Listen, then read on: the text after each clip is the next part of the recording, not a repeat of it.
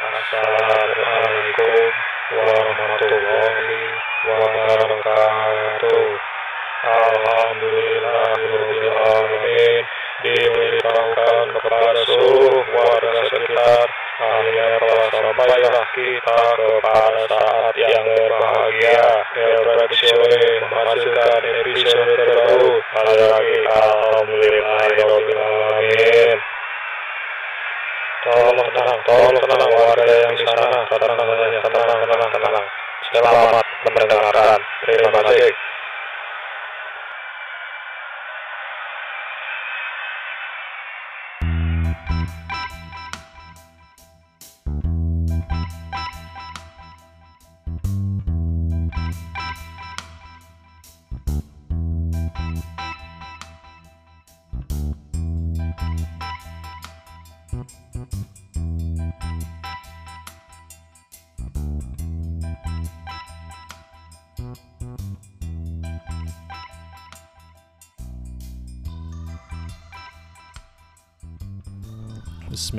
Bismillahirrahmanirrahim. Alhamdulillahillazi arsala rasulahu bil huda wa dinil haq liyuzhirahu ala dini kullihi wa kafa billahi syahidah. Kali ini sendiri aja sebagai Enggak lu membukanya dengan El Prediksione ini hanya satu orang aja ternyata yang niatnya. Gua cuma ditemani sama malaikat Rokib dan Atid. Wah, gue mendengar suara-suara nih. suara-suara cit cit cit. Lu membukanya dengan ini cuy. Jadi segmented kita. bisa lah. Nggak, segmented tapi mayoritas. nggak boleh dark jokes, nggak boleh, nggak boleh, nggak boleh. Nggak boleh. Jadi Apa kabar, Bung Rafil? ya beginilah bro, season Eh, 2 udah berapa? Corona sepertinya ya. Udah mau Udah berapa bulan ya? Udah rekaman terakhir bulan Agustus. Anjir, udah ini banget sih. Gue kira Oktoberan ya. Ternyata udah 6 bulan ya, 6 bulan nih. 6 bulan bro. Jadi agenda kali ini juga mau mengklarifikasi mengapa kita sampai jeda lama di El Prediksione season 2 ini ya. Baru dua episode udah langsung season 2 lagi nih kayaknya. Ini konfirmasi aja dua episode kemarin alhamdulillah jadi ada perselisihan royalti dua episode kemarin mencapai 10 miliar tuh. berselisih antara saya dan Oki. Akhirnya permasalahannya selesai. Saya lebih memilih memperdalam ilmu agama lah setelah perselisihan itu selesai. Yang satu lagi lebih milih dunia dengan bermain golf tampaknya. Astagfirullah Eh tapi ini loh. Apa Gue belajar main golf tuh sebelum pandemi. gila, gila. Nah, terus Ah, setelah pandemi ya eh pas pas pandemi itu banyak yang tiba-tiba ikut main. Terus banyak banyak muncul channel-channel youtuber yang bahas golf. Iya kayak salah satunya yang influencer yang ikut golf salah satunya tuh ini ya si Pocong Pocong. Pocong siapa sih namanya? Oh, Arif Muhammad. Nah, nggak suka sih Arif gua. Muhammad Om Obi sama podcast Mas podcast Mas Nah, ya betul. Gue sih ngeliat podcast Nah. Mas juga tuh sama yang malam-malam tuh, Betul, iya. Fahrana Ya. gitu kan. ya di oh itu jago banget sih Ah. di Tafarana jago banget sih Lah emang pembawa acara olahraga kan setahu gue. Setahu Oh, gua, ya, setahu gua. Jadi emang gue taunya dia di malam-malam doang sih sebelumnya nggak tahu gue Nah, lu melihat manfaat apa, Bro? Kenapa lu tiba-tiba latihan golf gitu? Padahal ini kan bukan olahraga untuk orang-orang mediocre ya menurut gua. Mana ada, Bro? Enggak enggak. Di top of mind lu pasti ini ya. Golf tuh mahal gitu. Iya lah. Menurut gua golf olahraga untuk orang kaya lah. Ini lu lu sebenarnya melakukan apa? Huge leap lah dari tanah Tambun memiliki sekarang memiliki hobi bermain golf itu nggak pernah terpikirkan sebenarnya kan dari dulu. Enggak. Kar gue belajar main golf itu karena di Padang cuy. Karena Privilege. di Padang. Padang. Gimana gimana di Padang berapa? 200 ribu 9 hole, 250 ribu itu 18 hole. Di saat di Jakarta tuh sejutaan sampai 2 jutaan untuk green fee-nya. Ya tapi kalau lu bandingin sama UMR Nah, terus Padang, gue juga bro, udah beli men ini di Ah. Batam sebelum pandemi 3 juta udah inilah, udah full, udah bisa main lu turun. Nah, sekarang kalau lu lihat ya, fenomena equipment-equipment golf yang use hmm. pre-love itu ini banget, tinggi banget. Nggak ada turun-turunnya dengan dari harga retail asli baru. Jadi di saat ini harusnya lu jual bukan beli. Gila, Makanya gila. gue pengen banget upgrade upgrade cuman aduh nih harganya belum masuk akal nih. Menurut lu untuk yang baru main golf apa sih yang harus dia punya gitu selain kemauan dan duit? yang perlu dipunya ya Sebenarnya cuma ini aja sih, temen-temen, temen latihan yang baru sama-sama belajar. Menurut gue yang leb- yang penting itu sih. Karena kalau lu sendirian nggak bisa tuh lu agak gimana ya, agak males juga untuk ngikutin mereka yang udah bisa duluan. Iya sih. Ya pasti sih. Menurut gue golf bukan olahraga yang aduh gue pengen main golf nih sendiri terus lu datang ke lapangan golf belum tahu apa-apa gitu menurut gue nggak Ya benar benar benar benar. kayak nggak gitu. per betul, gua nggak pernah turun sendirian ke lapangan nggak pernah gua. ya, Karena ya, Ah, yang gue suka di golf juga gue banyak ngobrolnya. nah itu dan yang bikin susah ini adalah ya, golf kan tidak diajarkan di pelajaran penjaskes selama sekolah ya ya maksudnya ya belajarnya nanti kalau udah di dunia kerja. Tapi tadi menarik sekali karena lu bilang golf ini kan banyak ngobrolnya, banyak ketawa-ketawanya. Nah itu justru itu yang menjadi keunggulan golf. Kenapa sering dipakai lobby-lobby bisnis? Nah, Ya lu betul. sendiri sudah Karena pernah mengalami hal itu nggak? eh, gua nggak secara goal langsung project enggak sih. Cuman mempererat rel- relasi gua ke konsumen gua atau ke stakeholder gua pernah. Sering. Memang tujuan gue itu. Iya, iya. Kenapa belajar golf? Oke, Bimbi. One step ahead to get out of this mediocre pit. Enggak, enggak, enggak. Itu kayak ini aja, bluffing aja. Kalau lu apa nih, Phil? Di saat WFH WFH bosen gak sih lu WFH terus kan? Tapi pasti ada hobi. Mungkin bermain cupang kan lagi hits juga nih bermain cupang. Enggak lah, gue paling gak suka nih melihara binatang. nih. Ya, terus apa-apa nih? Kalau gua ya tadi kan selain memperdalam ilmu agama gitu. Banyaknya ya kalau gua kan lo tahu sendiri orangnya kan berkesenian. Karena Iya, iya. gua juga dulu sebenarnya mau masuk seni rupa tapi tidak boleh oleh orang tua. Enggak enggak enggak, enggak sih itu. enggak, tapi gua gua banyaknya em, menggambar dan lain-lain lah. Nah, kalau kegiatan outdoor agak susah juga. Begitulah, Bro. Tapi ini cuy, semakin lu mendalami ilmu agama, semakin tidak keluar lu dari mediocre pit. tapi kan dihablumin Allahnya ya, bro. sudah, sudah sudah sudah nanti benar. Kayaknya gue curiga si episode 2 ke episode 3 episode 3 itu lama karena kita eh, ngeceng-ngecengin Muzamil sedikit bro. Dan doa orang yang tersinggung kan ini siapa tahu Muzamil habis sholat isya. "Ah, semoga podcast itu bubar. Lama tuh langsung enam bulan. Rekaman Oh ya, anyway, karena podcast kita belum mengucapkan selamat tahun baru, kita ucapkan selamat tahun baru dulu lah. Ya, selain selamat tahun baru Masehi, Dan selamat- selamat tahun baru juga. Tahun baru Imlek. Woi, kerbau logam ternyata sekarang, Bro, Bro. Dan gua ada info-info nih, ap- apa yang akan terjadi di tahun kerbau logam ini nih, Bro. Nah, ternyata ada lima sio yang paling beruntung. Pertama Ya. ini adalah meskipun bukan sio Anda karena kita berdua kan sio monyet nih.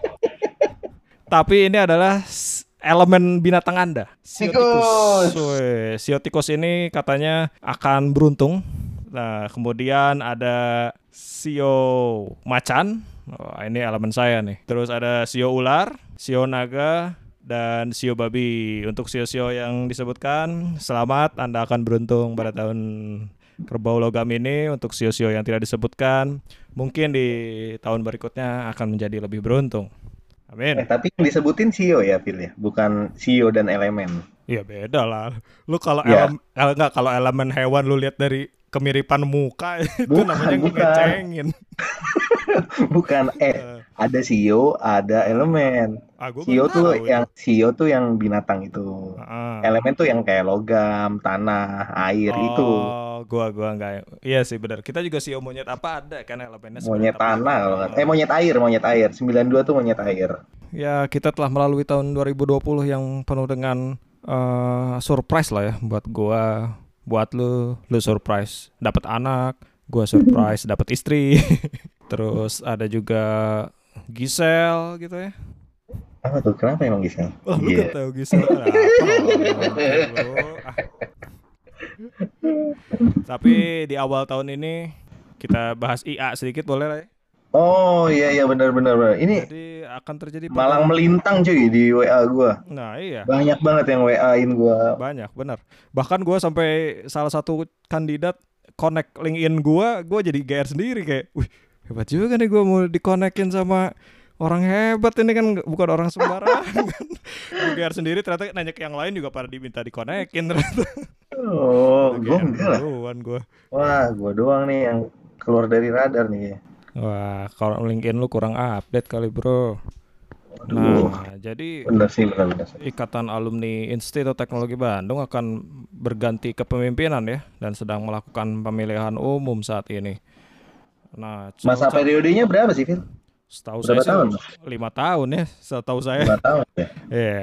Nah, kita sekarang bahas dulu ada ternyata ini ternyata diminati cukup banyak juga ya. Karena kandidat-kandidatnya ini ada 8 kandidat ternyata. Buh, Ya, satu pas- putaran itu.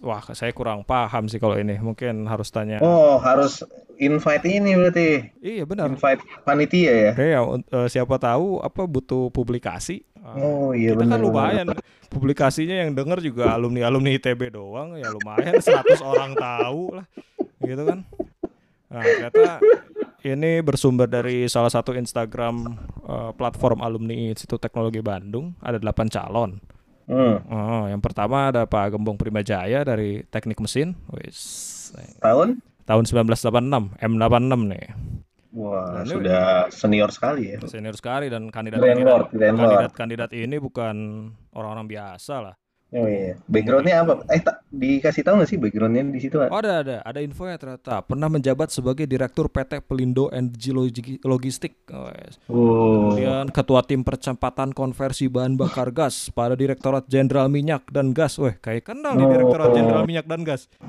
siapa ya? Weh, pembimbing Anda ini. Oh, iya, benar. Migas dan Bapak Rektor. kok Bapak Rektor? Oh, benar benar. Oh, bener Bapak Rektor Eh, dong. Selamat juga kepada Pak IGN Wirat Majapuja telah menjadi Rektor Universitas Pertamina. ya. Terus juga kembali ke Pak Gembong lagi nih. Pak Gembong juga Iya, iya. jadi Ketua IA Mesin ITB ternyata. Oh, oh iya benar benar benar benar. Terus calon kedua nih ada Bapak ini Honesty itu bacanya Honesty atau yang pasti jujur nih ya Pak Honesty Jujur lah, jujur. Bashir, Teknik Industri 1987, Hmm. tengah menjabat sebagai Dirut Bio Farma dari tahun 2019. Wah, ngurusin vaksin. berarti nih. Wah. Uh, siapa? dirutnya, uh, Erwin Yulizar nih kayaknya. Yoi. Hmm, salah satu teman kita. Terus Oh, iya. sebelumnya juga pernah jadi direktur keuangan PT Telkom Indonesia nih. Wah luar biasa ya. Yang ketiga, wah ada kandidat dari mesin lagi nih. Mesin 1980, Pak Gatot Siapa Sudaryono. Nah, ini juga pernah jadi Ya. ketua panitia acara yang pernah kita ikuti, Bro. Apa tuh? BNI ITB Ultramarathon. 2000? Nggak tahu sih, nggak tahu, nggak ada tahunnya Oh, soalnya. kayaknya kayaknya pertama dia. Penggagasnya mungkin. kayaknya. Mungkin, mungkin, mungkin. Kalau nggak salah denger ya. Terus Penggagasnya salah satu Pak Gatot. calon keempat ada Made Dana Tangkas TI 1984 pernah jadi direktur Toyota Manufacturing Indonesia cepet aja nih ya nih Ya, terus ya. ada Pak Bimo Sasongko Teknik Informatika 90 terus ada Pak Haryono Teknik Informatika 1985 dan yang paling muda nih ada Syarifah Amelia Fisika 2007 kayaknya ini istrinya Oh, Surya deh. 2007 ya. istrinya Oh Surya iya, cuy. oh iya iya benar benar benar. Iya pernah dengar pernah dengar. Oh Ya, tapi dari nama-nama yang disebut ini ada satu eh, korelasi yang pasti lah bahwa ini tuh pasti bukan orang-orang biasa lah, Bro. Iya kalau dari CV-nya tadi aja direktur direktur. Tuh, Minimal pernah jadi direktur lah. Gila ya. Ah, karena kalau kayak kaum proletar seperti kita pulang pe- pergi kerja jam 7, pulang kerja jam 5, masih ada cicilan rumah, naik KRL nggak akan mungkin kepikiran. Aduh, Iya. kayaknya gua harus nyalonin jadi IITB deh. Nggak akan pernah, Bro, terpikir. Nggak pernah sih. Nggak pernah, mendingan Yang terpikir yang terpikir sebelum tidur tuh, aduh mau resign ke mana lagi Nah, nih ya? atau buka YouTube aja malam-malam gitu kan nggak ada kepikiran kayak aduh kayaknya gua harus nyalon jadi IA ITB nih harus, Ya. harus merubah Indonesia nih Iya. Kita apresiasi lah. Ini Oh, tapi orang-orang keren keren sih. orang-orang hebat lah ini. Ya siapa tahu eh, bisa diundang ke sini. Dan kita Iya. tertular hebat. Harapan yang sangat jauh dari arang ini. Sudah bukan proletar lagi kalau bukan itu. Nah, menurut lu kenapa sih masih ada orang yang pengen jadi ketua IITB Hmm. punya insight gak lo kenapa sih? Kalau tadi kan kayak kita yang orang-orang biasa nggak pernah kepikiran gitu untuk jadi ketua juga. ITB. Gue juga sebenarnya tidak merasa, tidak secara langsung merasakan manfaatnya ITB sih. Belum belum, karena Nah, baru iya, berapa tahun ya. Tapi Makanya ya, kenapa? dari dari setiap periode itu selalu sepertinya menjadi apa ya jabatan yang seksi menurut gua karena yang mencalonkan diri pasti bukan orang-orang biasa lagi berarti kan ada mungkin ada sesuatu atau me- atau memang hanya hanya niat berbakti kepada alma mater aja ya? Itu sih Iya, itu dia sih. kan. gue masih belum tahu sih. Tapi emang ada ininya nggak sih? Ada hubungannya sama relasi atau kancah politik tangga? Batu loncatan kancah politik? Nggak ada ya? Gue nggak ngerti sih. Iya sih, gue juga kurang paham sih. Tapi mungkin kan gimana ya? Sebenarnya kan ada exposure pasti dapat lah dari alumni alumni ITB yang menjadi stakeholder di mana-mana saat ini gitu kan. Daripada kita bersa- berasumsi, kita anggap saja bahwa ini adalah orang-orang yang ingin berbakti kemb- eh, kembali kepada alma mater kita, gitu kan. nah iya iya ingin harus positif kita kita untuk menjadi lebih baik lagi. betul betul betul kan bisa menerima inputan-inputan dari alumni yang sudah menjadi stakeholder di industri-industri, bagaimana cara mengembangkan eh, pendidikan internal di ITB untuk alumni-alumni tetap terjaga kualitasnya gitu kan.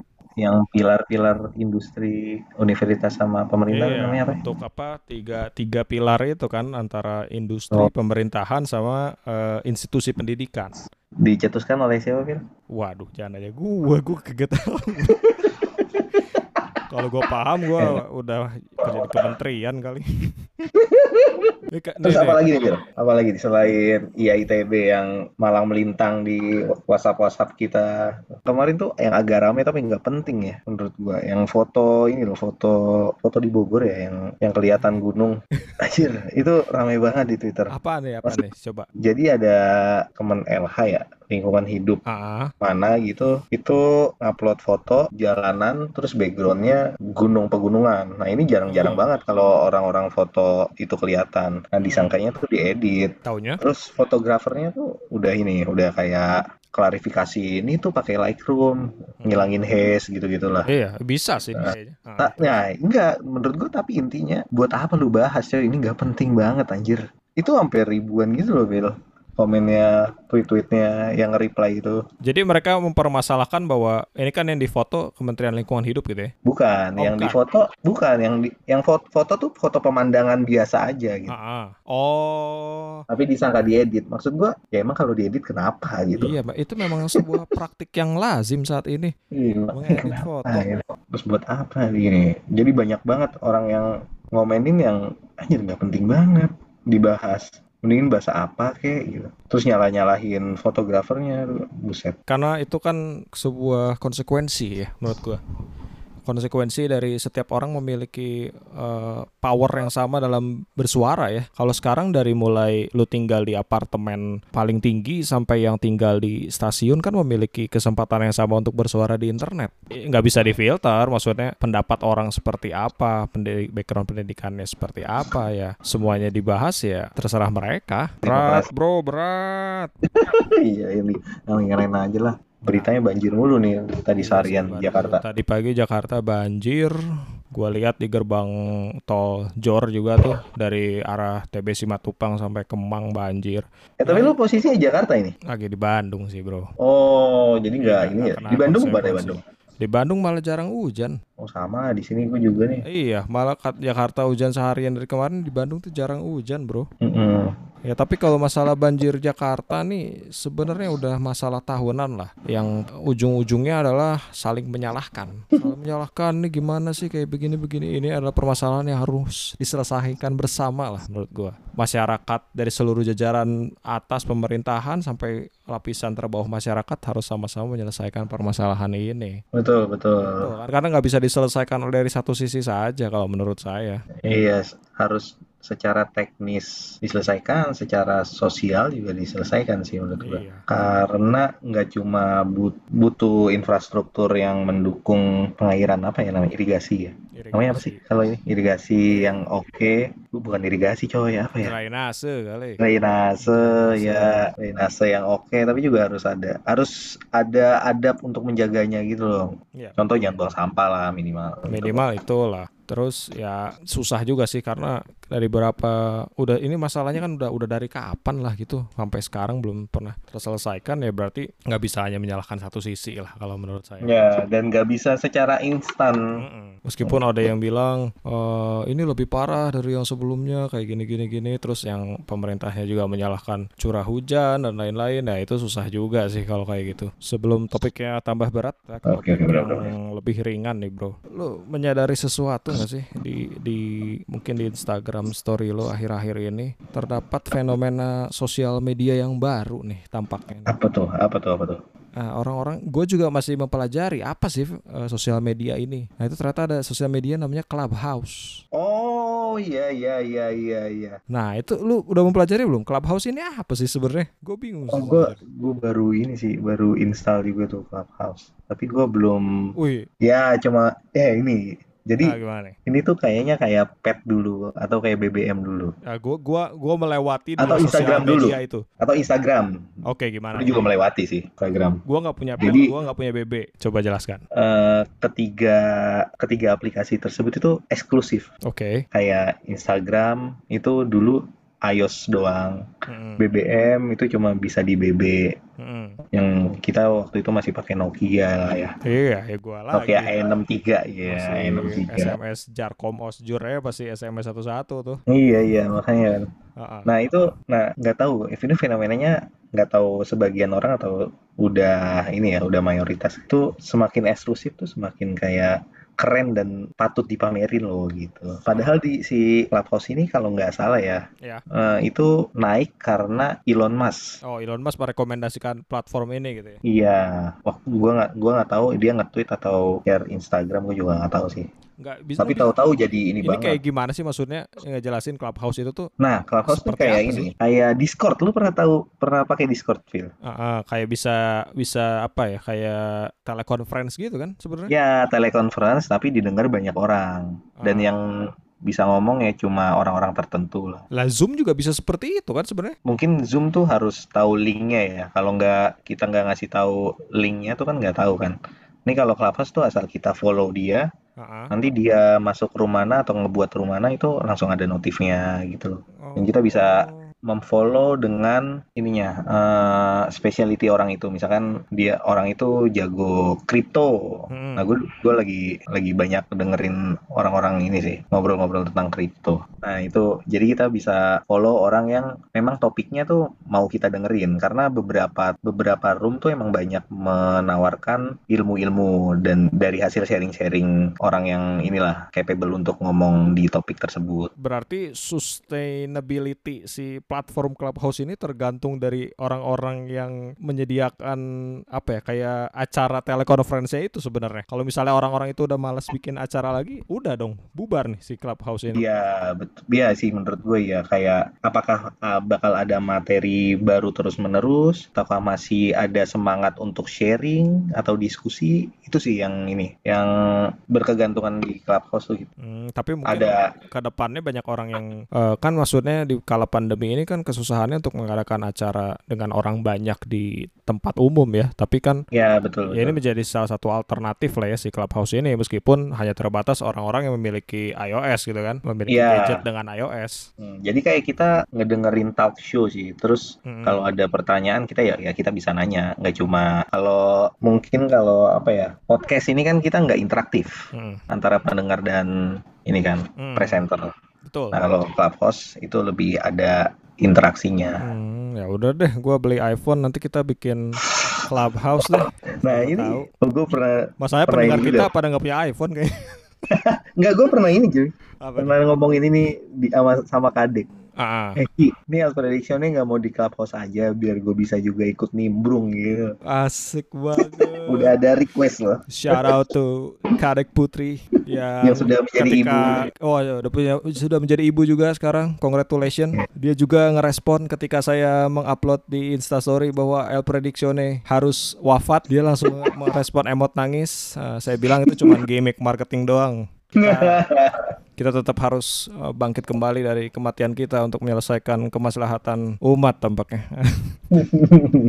Oke deh, bisa jadi rencana sih. Gue juga penasaran sih clubhouse clubhouse ini. Tapi gue nggak. Eh, tapi lu bukannya punya iPad ya? Iya, nggak bisa ya di situ. ya? Eh, gue gua nggak tahu sih. Gue beneran belum belum melihat urgensinya kenapa gue harus install Clubhouse. Gue takutnya Clubhouse ini cuman kayak fenomena sebentar doang sih kayak apa sih game impostor itu tuh. Oh iya Itu iya kan iya. Mana sekarang orang yang masih main itu tinggal siapa? Hmm, kalau gue sih gue pengen intau sih. Pengen tahu aja sih sebenarnya. Ini apa sih nih rame-rame gitu sih. Pengen nyobain itu. Iya sih bener biar biar mengikuti zaman juga ya. Hmm, tapi nggak aktif juga karena emang ya mau aktif di situ ya harus jadi influencer duluan tuh. Oke deh, pokoknya para pendengar tunggu kita di Clubhouse. Jika video ini mencapai 500 pendengar, audio ini mencapai 500 pendengar, maka tunggu kami di Clubhouse. Yang berarti kami tidak akan pernah berada di Clubhouse.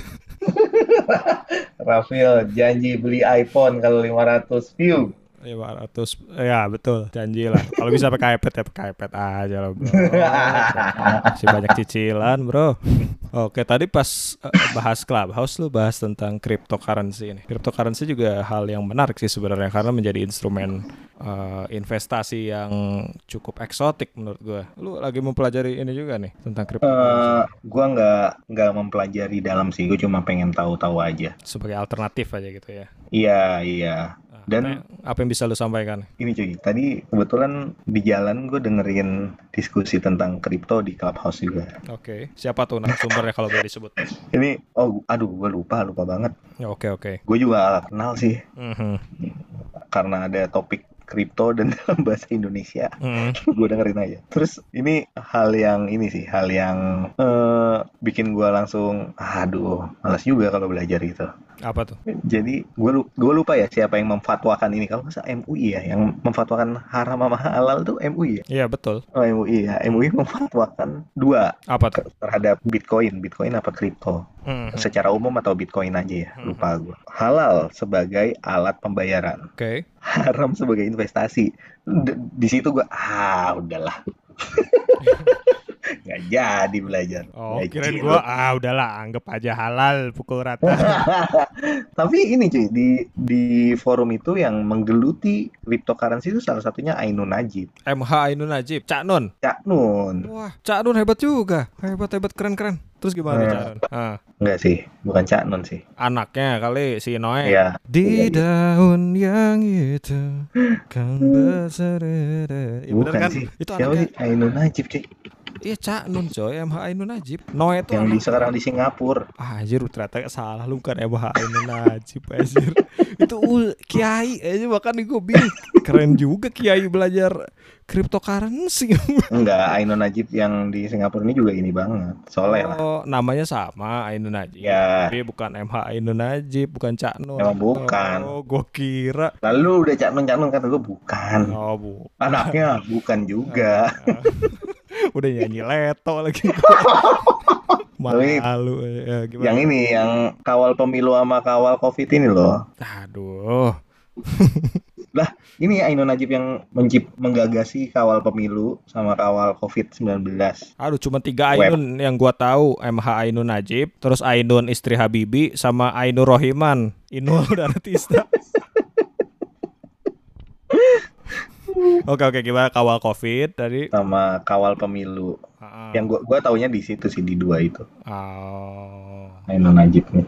Intinya maksudnya adalah eh, yang yang mempraktikkan instrumen saham ini juga orang yang beragama juga gitu ya maksudnya. Ya kalau dari penampilan sih iya sih. Ya, Cuman nggak tahu ya. halal haram kan membingungkan juga sih ya kembali. Menurut gue sih kembali kepada diri kita masing-masing gitu ya. Nah, terus orang yang tadi yang mengatakan dan mencari informasi hal atau haram ini, Hmm. Dia me- berpendapat bahwa ini tuh menurut gua bubbling gitu katanya. Bubbling tuh Nggak maksudnya akan bertahan lama, Oh, nggak akan bertahan lama, suatu cuma hari akan burst gitu ya. Kayak Ya, dot com, dot com crisis gitu dulu atau housing crisis gitu kan. Nah, nah, itulah makanya dia ya udahlah kita tunggu aja. Teman yang sudah menggeluti itu menurut mereka loh fundamental kita ini gini gini gini gini gitu.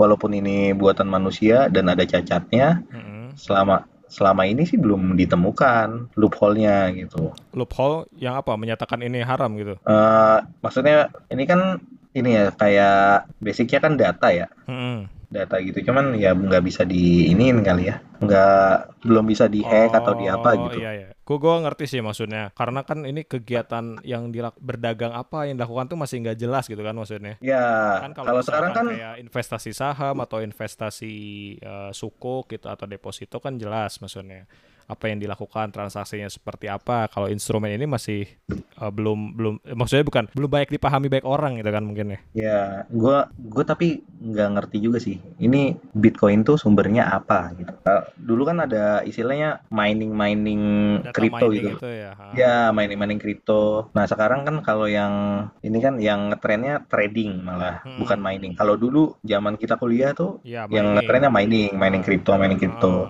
Yang PC-nya 24 jam per Ya, 7 nyala. pakai VGA gitu kan Ya, VGA VGA yang- buat mining ya gue juga nggak ngerti sih sistemnya gimana. Kalau yang sekarang kenapa bi- yang bikin harganya naik banyak itu tradingnya sih katanya. Hmm. Kalau kata dari forum itu Oke, gitu. Tapi ini gue masih ini banget sih, masih nggak tahu lah. Iya, ini tampaknya nggak tahu. eh, apa pembahasan untuk prosesor i5 dibahas oleh prosesor Pentium 1. Pentium satu ya makanya. Cuma tahu kulitnya doang, in a nutshell aja semuanya. Mhm. Tapi bisa jadi note juga lah. Siapa tahu kita mau pelajari tentang cryptocurrency. Mungkin Ya. ada beberapa teman kita sih yang mengerti cryptocurrency tampaknya. Kulit Siapa aja tapi? Ya mungkin Dimas Abiyoga tuh kayaknya mengerti deh. Lumayan mengerti dia. Oh, Untuk yang gue emang lagi nyari yang ngerti fundamentalnya sih. menurut gue lumayan mengerti lah tuh Dimas Abiyoga. Hmm, Atau mungkin Dimas Abioga. kalau Anda masih mengenal ada Mr. Kurnia Bijaksana. Oh, eh tapi kita ini sih, menurut gue lumayan lumayan interest, interesting juga sih Ke arah kita ini. bahas. Iya karena ini, ke arah-arah sekarang kan orang-orang di umuran kita kan lagi ini kan lagi bingung. Ah kita, investasi gitu ya. Iya. bagaimana pendengar-pendengar setuju atau tidak? Tampaknya pendengar-pendengar antara langsung nge-stop ah apa nih tidak menarik sih atau otaknya meledak nih kalau dipaksain denger gue ke sini cuma pengen dengerin mereka nyampah doang kok mereka bahas Oh iya, itu sih iya, bener, bener, bener. Iya ya. Oh iya bener. Iya, Kenapa? ini seru. Karena ini ta- tahun 2021 Udah nggak zaman lah Kita nyampah-nyampah Ngomongin orang Astagfirullahaladzim Tapi tetap menyenangkan sih itu dua itu. Ya Allah Nyampah dan Iya sih ngomongin orang Ah, tetap benar. menyenangkan. Ah, Mungkin siksaan yang paling susah tuh itu tuh Dosa yang paling susah dilepaskan Dan harus banyak eh, Kalau istighfar tuh yang paling diingat Semoga tidak lagi membicarakan orang lain gitu kan Sebelum terlalu bahas ini, Phil, mumpung masih Februari kan. Iya nih Di 2021 nih lu pengen nge- apa sih? Apa yang pengen lu capai atau pengen ngapain lah? Ya kalau gua sih Yang pasti oh, Pengen impian Banyak orang gitu ya Apa tuh? pengen melengkapi sandang pangan dan papan lah gitu lah. Ya doakan saja lah. Karena itu kan ya impian banyak orang juga kan. Iya, iya. eh, kalau bicara tahun baru kan berarti resolusi baru. Kalau untuk yang ke Hmm. diri sendiri gua nggak mau terlalu banyak inilah, nggak mau terlalu banyak menuntut diri gua harus berubah seperti apa gitu di tahun 2021. Karena kalau yang gua yakini resolusi itu seharusnya bukan di tahun Masehi, tapi di Oh. di Idul Fitri, Bro Kenapa? Kenapa? karena secara spiritual asik ini ini dari pendalaman ilmu agama gua nih secara spiritual aja dibilang bahwa ketika bulan Ramadan eh ketika apa bulan eh, hari lebaran itu kan kita mulai dari nol lagi kan ahli maksiat dosanya dihapus terus eh, ya intinya dosa-dosa kita tuh dihapus lah dengan melakukan puasa jadi kita itu mulai dari nol kalau Idul Fitri di situlah kita bisa resolusi menjadi diri kita yang baru sampai ke Idul Fitri lainnya Sebentar, sebentar, coy. Ah, silakan. Ini lu alasan lu tuh rohania, tapi resolusi lu tuh duniawi banget. Sandang. Juga. eh tunggu. Tuh duniawi sekali. Rafael. Nah, tapi nggak kenapa Idul Fitri ada alasan duniawinya juga ya selain as- alasan akhirat tadi. Kalau secara kultur nih ya Ki ya, kalau secara kultur Hmm. kenapa resolusi itu harus dilaksanakan selama, dari Idul Fitri ke Idul Fitri selanjutnya? Karena kalau secara kultur pada saat Idul Fitri kita tuh bersua dengan keluarga-keluarga lainnya, semua keluarga. Hmm. Nah, biasanya ditanya, apa kabar? Eh sekarang kerja di mana? Nah kayak gitu kan. Nah itu Hmm. jadi secara tidak langsung ada evaluasi secara hablum minanas Oh, kan? kalau karena ini beda udah, sih. udah gua lakukan dari dari fase hidup gua yang sebelum sebelumnya misalnya begini nih ya. Gua misalnya misalnya nih pas SMA waduh gua harus masuk ITB nih. Kenapa? Biar nanti kalau ditanya pas Idul Fitri kuliah di mana Oh udah alhamdulillah udah keterima di ITB itu fase hidup yang pas itu terus fase hidup berikutnya wah gua harus lulus nih sebelum Idul Fitri nah kenapa biar udah lulus belum alhamdulillah udah lulus nah kayak gitu bro jadi kayak Berarti apa lu adalah tipe-tipe orang yang Ah, eh, ditanya kapan nikah stres gitu. Enggak, kapan nikah, sih. Phil? Kapan nikah, Phil? kalau kalau nikah Kapan punya anak, Phil? Nanti gitu. Enggak, enggak. Kalau kalau itu enggak enggak enggak terlalu sih gua. Enggak, gua cuman cuman biar enak aja jawabnya gitu Ki. Hmm. Karena untuk ber, di- ketika Butuh ditanya ada pembuktian ya? jawabnya. Enggak, bukan pembuktian ya, Bro. Ketika ditanya ada jawabnya. Jadi nggak nggak nggak banyak ngeles lah misalnya kayak ah, misalnya yang tadi ditanya lulus gitu ya aduh Hmm. belum lulus nih doain aja kayak gitu gitu kan orang jadi feel sorry gitu ya nah tapi kalau misalnya gue bilang alhamdulillah udah lulus orang jadi feel ikut Eh, sama ikut seneng juga gitu kan bahagia juga gue ingin menyebarkan Iya. kebahagiaan aja informasi bahagia ketika Idul Fitri gitu dan gue jadi motivasi juga kan sebenarnya itu yang positifnya tapi Phil, Ya, ini silakan. sebagai dua mata uang, Ah. eh dua mata uang, dua mata pedang sih. Ah.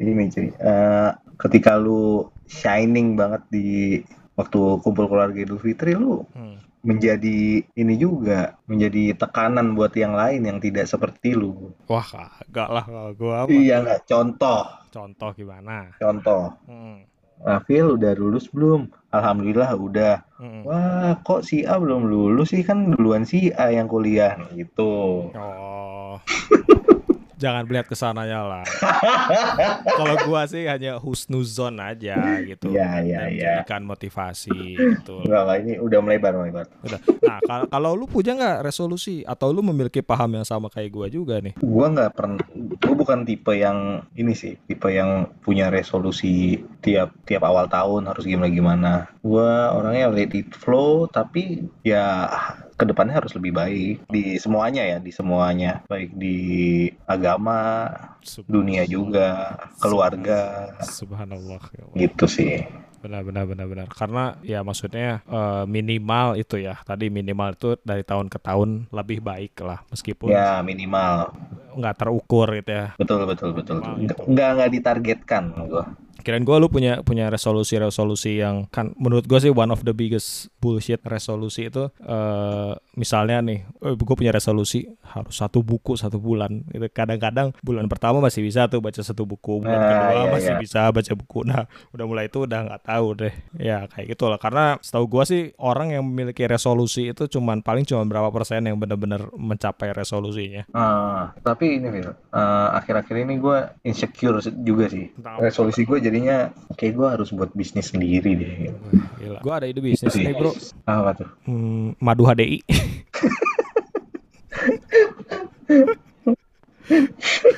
Nggak, tapi ini juga suatu fenomena yang gua gua amati ya dari sosial eh, dari Instagram gitu ya. Nggak tahu kenapa tiba-tiba ada suatu hari kayak hampir ada berapa story temen gua yang menawarkan madu HDI gitu loh kayak, "Wes, ini apaan nih sih? Produk apaan?" gitu loh. Eh, tapi Lu tahu nggak sesuatu tentang ini gitu? Apa lu mengalami hal yang sama juga nggak? oh tahu sekali karena istri saya agen HDI, Istri Anda agen HDI ternyata. agen HDI, Nah, tapi coba. tidak memasarkan produk. Oh. Jadi gua- Nah, ini nih ini nih dari apa? Dari dari orang pertama nih coba coba coba. Nah, ini lebih ke ini sih, lebih ke apa ya? Apa sih namanya Phil yang ini? Apa nih? Persepsi apa sih namanya? Persepsi pasar apa? Oh, bukan, bukan, bukan. Stimulus. Apa sih namanya? Stimulus ya? Ah, Atau anggapan tuh anggapan lah, biar efeknya kerasa. eh, persepsi bener anggapan placebo apa? Ah, itulah pokoknya lah. Nah, gua kenapa istri gua kenapa daftar Heeh. jadi agen HDI Heeh. itu karena ketika lu jadi agen itu biaya beli lu murah padahal Oh. itu buat dikonsumsi pribadi bukan untuk dijual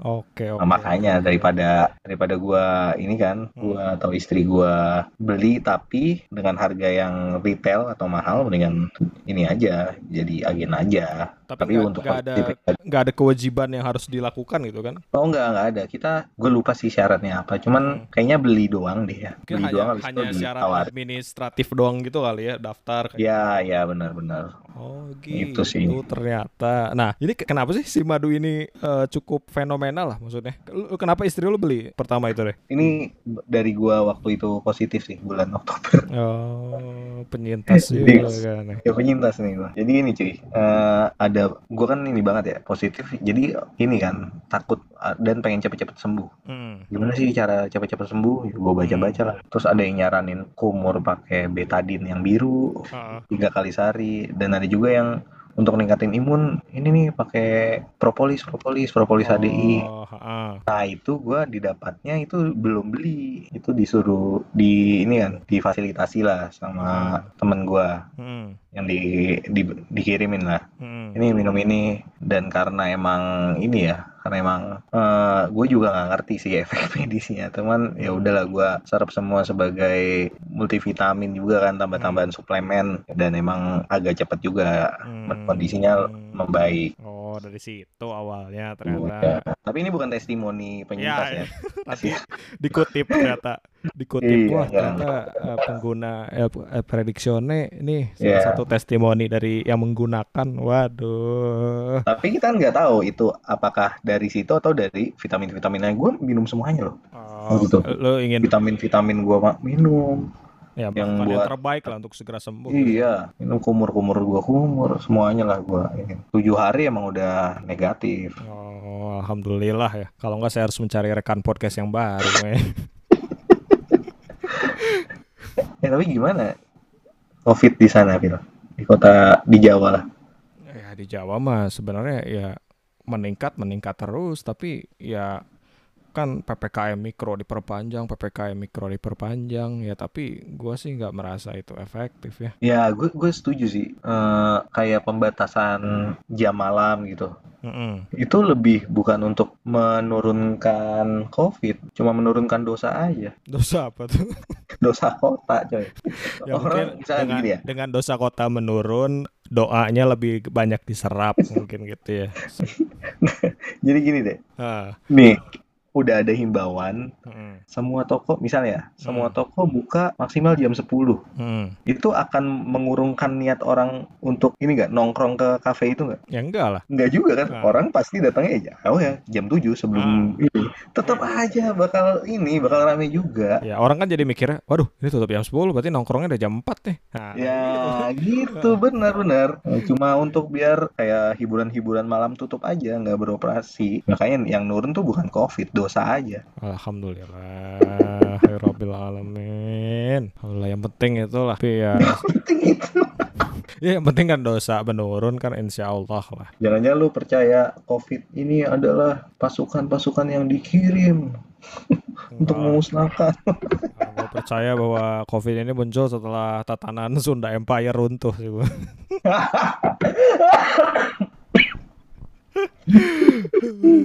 Karena timingnya tuh terlalu pas bro. Begitu Sunda Empire ditam- ditangkap sampai COVID eh, menyebar luas di Indonesia.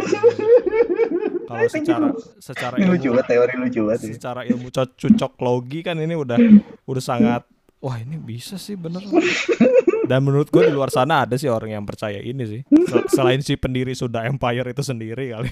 Gimana nih podcast kita mau dibawa ke mana nih bro? Dari tadi di awal kita agak sedikit ke arah agama terus dari agama membahas eh, kealumnian dari kealumnian kemudian kita membahas fenomena sosial media dari situ kemudian ke arah cryptocurrency gitu kan.